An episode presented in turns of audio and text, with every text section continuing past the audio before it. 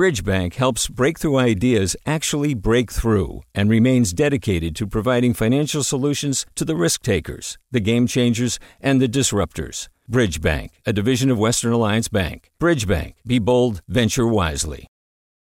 Hey, it's Avery Trufelman, host of Articles of Interest. And I've got to say, I've been a fan of KQED ever since I was a little kid and I would come out to San Francisco to visit my grandma. It was just what we'd always turn on every time we got in the car, every time we were making dinner and turning on the radio. Was always KQED. And then over the years, I've become a massive fan of KQED podcasts because this is local reporting at its best. These are answers to questions you've always wanted to know, interviews with exciting, unusual voices, necessary journalism, all told with love and care and artistry. And did you know that a majority of KQED's funding actually comes from members? It's just people like you and me supporting the programs they love while also getting access to cool events, behind the scenes footage, and so much more. If you want to sign up and be a part of this amazing community, visit donate.kqed.org slash podcasts to become a member today. That's podcasts with an S. Thank you for listening and thank you for your support. From KQED. Good morning. This is the California Report. I'm Saul Gonzalez in Los Angeles. Yesterday, California set a record for the number of COVID related deaths in the state in a single day. 295. That shatters the previous death record of 219 reached earlier this month. The largest number of deaths were in Los Angeles County, followed by San Diego. Underscoring the grim reality of the pandemic, yesterday Governor Gavin Newsom revealed he's activated the state's mass fatality program and ordered 5,000 body bags and 60 refrigerated storage units. But even as the pandemic claims lives, the first doses of Pfizer's COVID 19 vaccine are going out to frontline healthcare workers across the state. We've tracked that story all this week, and this morning we look at how the vaccinations are starting in San Diego. Here's KPBS reporter Matt Hoffman.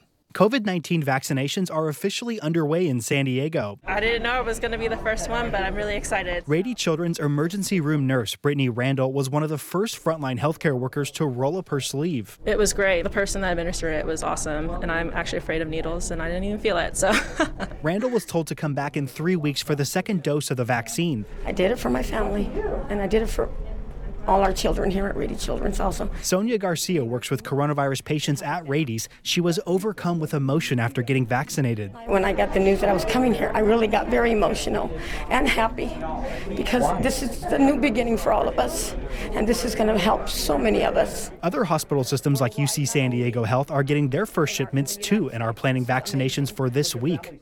That's KPBS reporter Matt Hoffman in San Diego. And we're going to stay on the subject of coronavirus vaccines and an unusual problem they've created. The arrival of the Pfizer vaccine and the anticipated approval of Moderna's could mean people who are involved in clinical trials for other vaccines might drop out of those studies. Again, from KPBS, here's health reporter Tarryn Mento. It's a lot of paperwork to be a human test subject. If you were to get sick, would you allow us to get that information? A nurse hands multiple forms to volunteer at Christian Ramers. The papers are the final steps before Ramers joins an experimental COVID-19 vaccine study with Janssen Pharmaceuticals. The company is part of Johnson & Johnson. Ramers answers a series of questions that has the nurse scribbling down too. And then what is your ethnicity? I am Hispanic, white. The process to join a COVID 19 vaccine trial is not only lengthy, but also invasive. I was going, I have to ask some uh, confidential questions. Okay.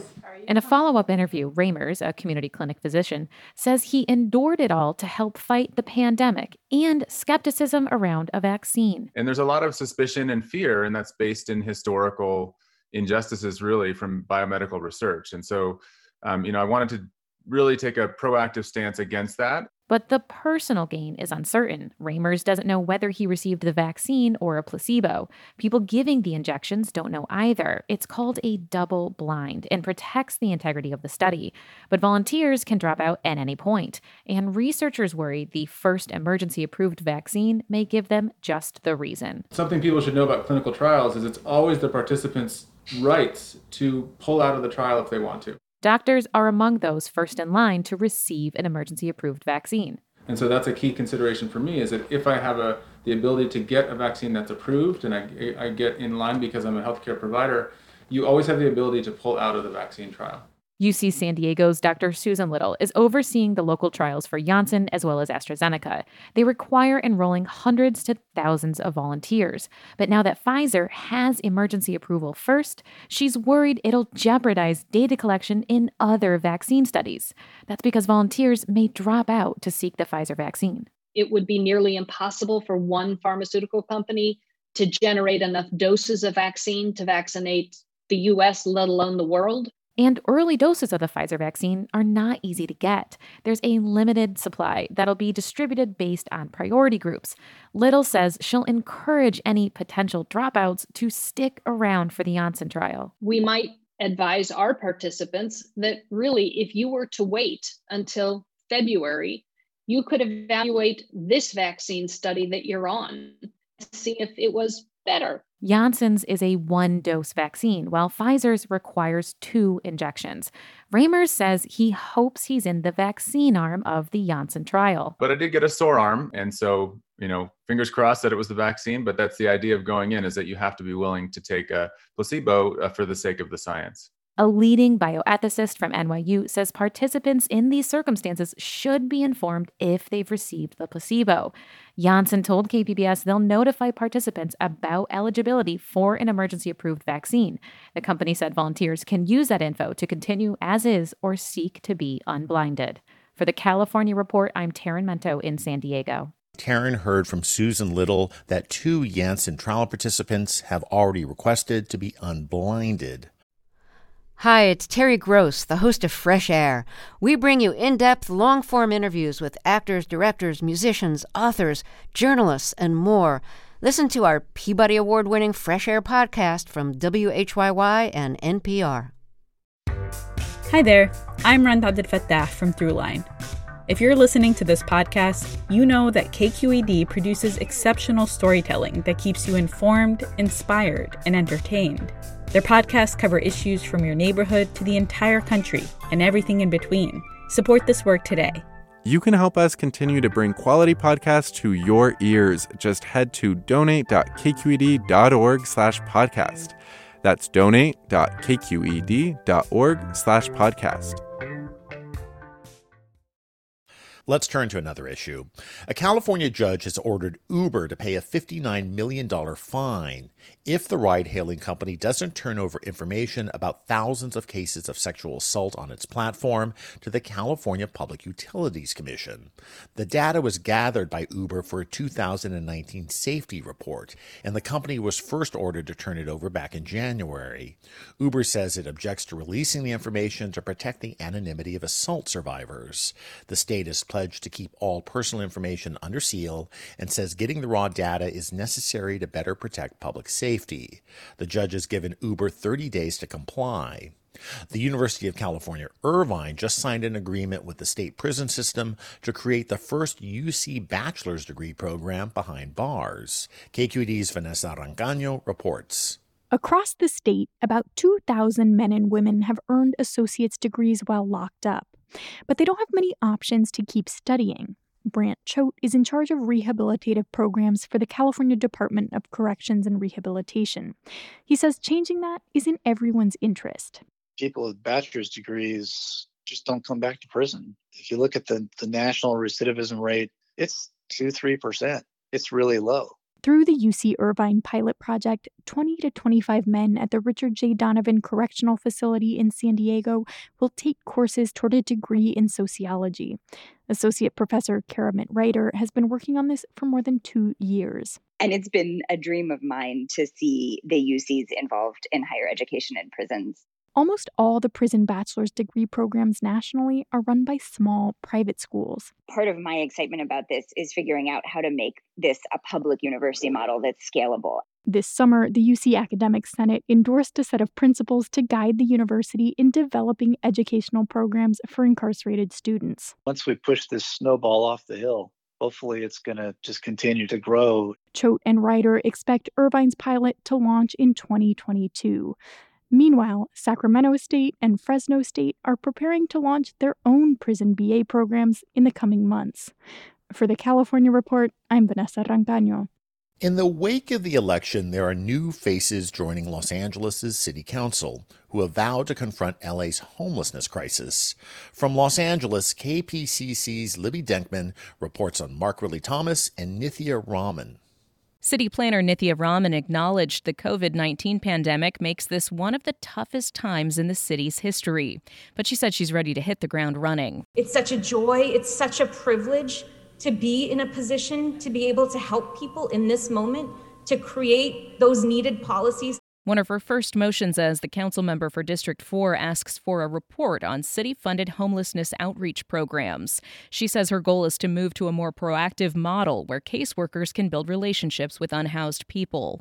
Former County Supervisor Mark Ridley Thomas introduced a motion to come up with a plan to make the city legally obligated to provide housing to homeless residents. We must commit to a framework that paves the way for all Angelenos to have a right to housing.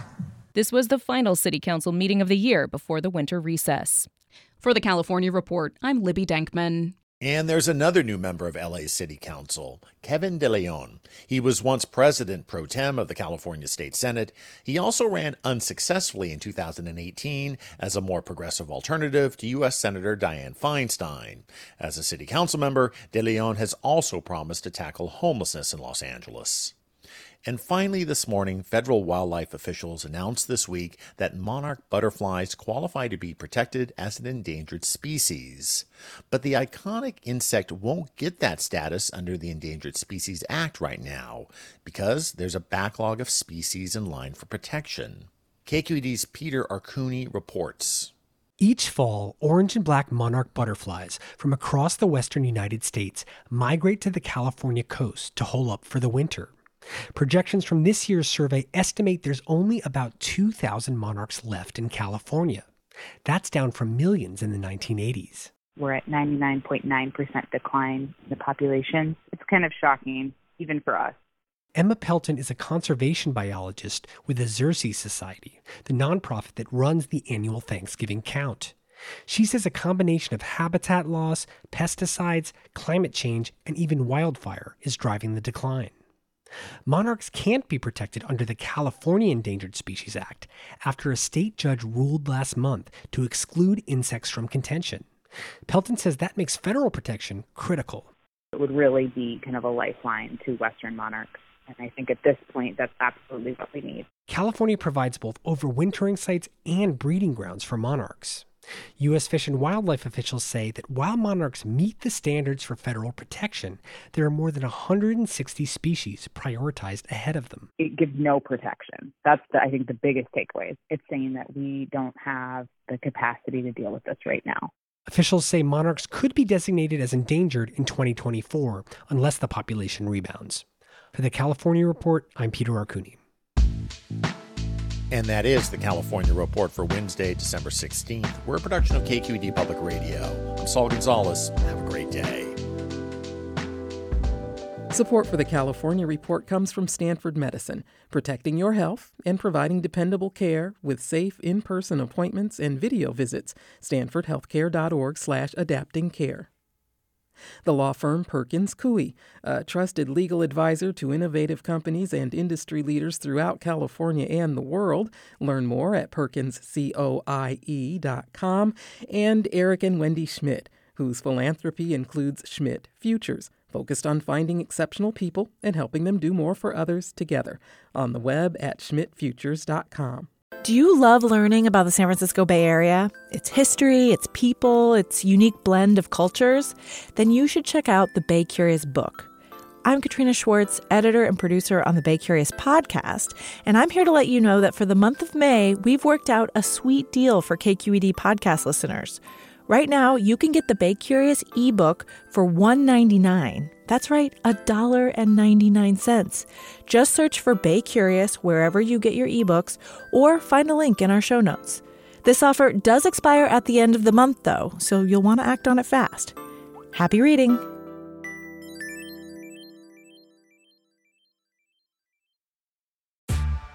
Hey there, this is Brittany Luce from NPR's It's Been a Minute. KQED's podcasts like The Bay, Bay Curious, Mind Shift, Right Nowish, and more all tell the stories of the Bay and beyond with reliable, human centered journalism. They aim to inspire, make you think, entertain, and expand your understanding of the place you call home. Here's how you can support podcasting at KQED. Showing your support is easy, and you can join Brittany in supporting KQED Podcast too at donate.kqed.org slash podcast. That's donate.kqed.org slash podcast. I'm Sasha Khokha, host of the California Report magazine. Every week, we bring you stories about what connects us in the giant, diverse Golden State. Because what happens in California changes the world. I love this place. We were once seen as like the place to be, California. The land of milk and honey. That's where you go to Sunshine State, but we just have challenges right now. KQED's California Report magazine. New episodes drop every Friday, wherever you get your podcasts.